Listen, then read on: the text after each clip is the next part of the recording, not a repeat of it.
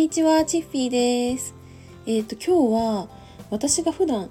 どんな記事を書いているかについてお伝えしていこうかなって思います。あの、私がライターを始めたのは今から2年半くらい前になるんですけど、その頃は特にこのジャンルで記事書こうかなっていうことはもうなくって、まあ、いろいろやってみて好きなジャンルとか、ま、得意なジャンルを見つけていこうかなって思ったんですよね。だからその最初はね音楽とかファッションとか芸能人とかね転職とかもう本当にいろいろなジャンルで記事を書きましたぶっちゃけね全然楽しくないなって思ったのも中にはあったんですけどまあそうですねジャンルを絞らずにいろいろ書いてましたで最終的にこういろいろやってみた結果やっぱりお仕事でやっている建築とか土木のジャンルに特化したライターになろうと思って、まあ、特化ライターになったんですよね。というのもお仕事で得た知識とかスキルをそのままこう記事に活かせるから専門性があるとやっぱりさ実力とかよりも何よりも評価されることがね多かったんですよね。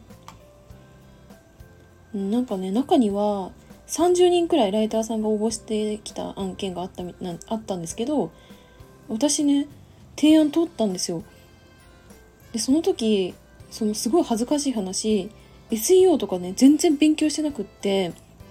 なんならね記事の誤字脱字ひどいみたいな なんかそんな感じだったんですけどやっぱりその人自身が経験したことがあるとか専門知識があるっていう風になるとさ需要ってね高まっていくんじゃないかなって思ったんですよね。うん、だからそのもちろんねその案件を頂いてから SEO もちゃんと勉強したし、まあ、SEO を勉強したからまた、えー、記事の構成とか、まあ、キーワードの選定からお願いしますみたいな風に言ってもらえたので、まあ、そこでこう徐々に、まスキルも上がっていったのかなっていう感じですね。えだってさなんか私が例えばですよ子育ての記事書いてたらさえお前何机上の空論語ってんだよって思っちゃうと思うんですよね。だってさ結婚もしてなければ子育ての経験もないんですよ。だからね仮にもし私にめちゃくちゃ高いスキルがあったとしても子育ての経験がないっていう人の記事って誰が読みたいですかっていう話ですよね。多分誰もね記事読んでいてねあの信頼とかもないと思うんですよ。うん、でまあ私自身が知らない分野で執筆したこともね過去にはあったんですけどやっぱりうん自分の強みを生かせる分野でまあ、書いていこうかなって思ったんですよね。あと他にはあのチャットレディをやっていたのでそのチャットレディ関係の記事とかあとちょっとねあのあんまりちょっと言っていいのかなと思うんですけどあの大人のね記事を書いたりもするんですけど、まあ、それもやっぱ自分が経験してきたからこそ伝えられる部分ってあるんですよ。うん、というのもさやったことないとさチャットレディの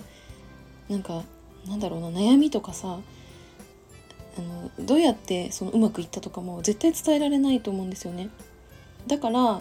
そのサイトの運営者とか事務所のスタッフとかでは伝えきれない部分が経験者だからこそ伝えられるって私思ってます。はいというわけで、えーと私がどんなジャンルの記事を書いているかということで結論は建築と土木とアダルト記事でした はいもちろんね得意な分野とか専門知識とかがなくても勉強していくことで自分のね強みにできるんですよねだから好きだなとかちょっとこの分野については詳しいなって思うことから記事を書いていくと成果も出やすいんじゃないかなって思いますはい、ではでは、今回は私が書いてる記事のジャンルについてお話ししました。これクリスマスの日に語る内容かって思ったんですけど、クリスマスにね、何を語ればいいかよくわかんなくなっちゃったので、語らせていただきました。は